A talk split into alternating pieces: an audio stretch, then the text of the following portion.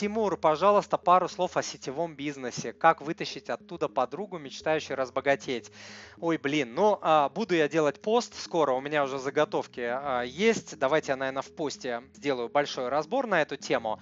Но суть в том, что а, сетевой бизнес – это пирамида. Это узаконенная пирамида. Почему? Потому что сетевой бизнес имеет пирамидообразную структуру. 100% ничем не отличается, да?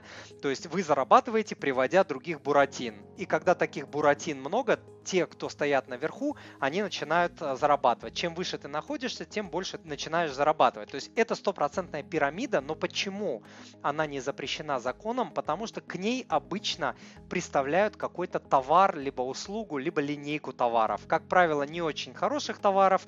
Как правило, из этого делают какую-то тайну, что вот в магазинах не купить, а вот купите этот чудо-веник, он там и чудо-веник, и, и там полы подметает, и можно волосы им расчесывать, и вообще там а, можно по коже водить, и, э, я не знаю, и деньги он притягивает, вот купите чудо-веник.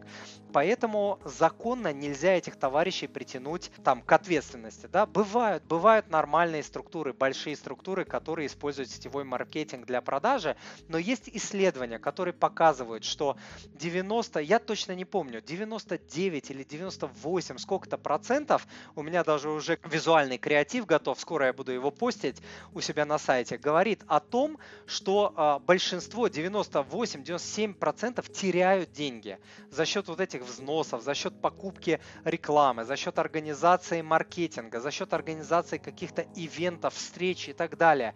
Все это для абсолютного большинства не окупается.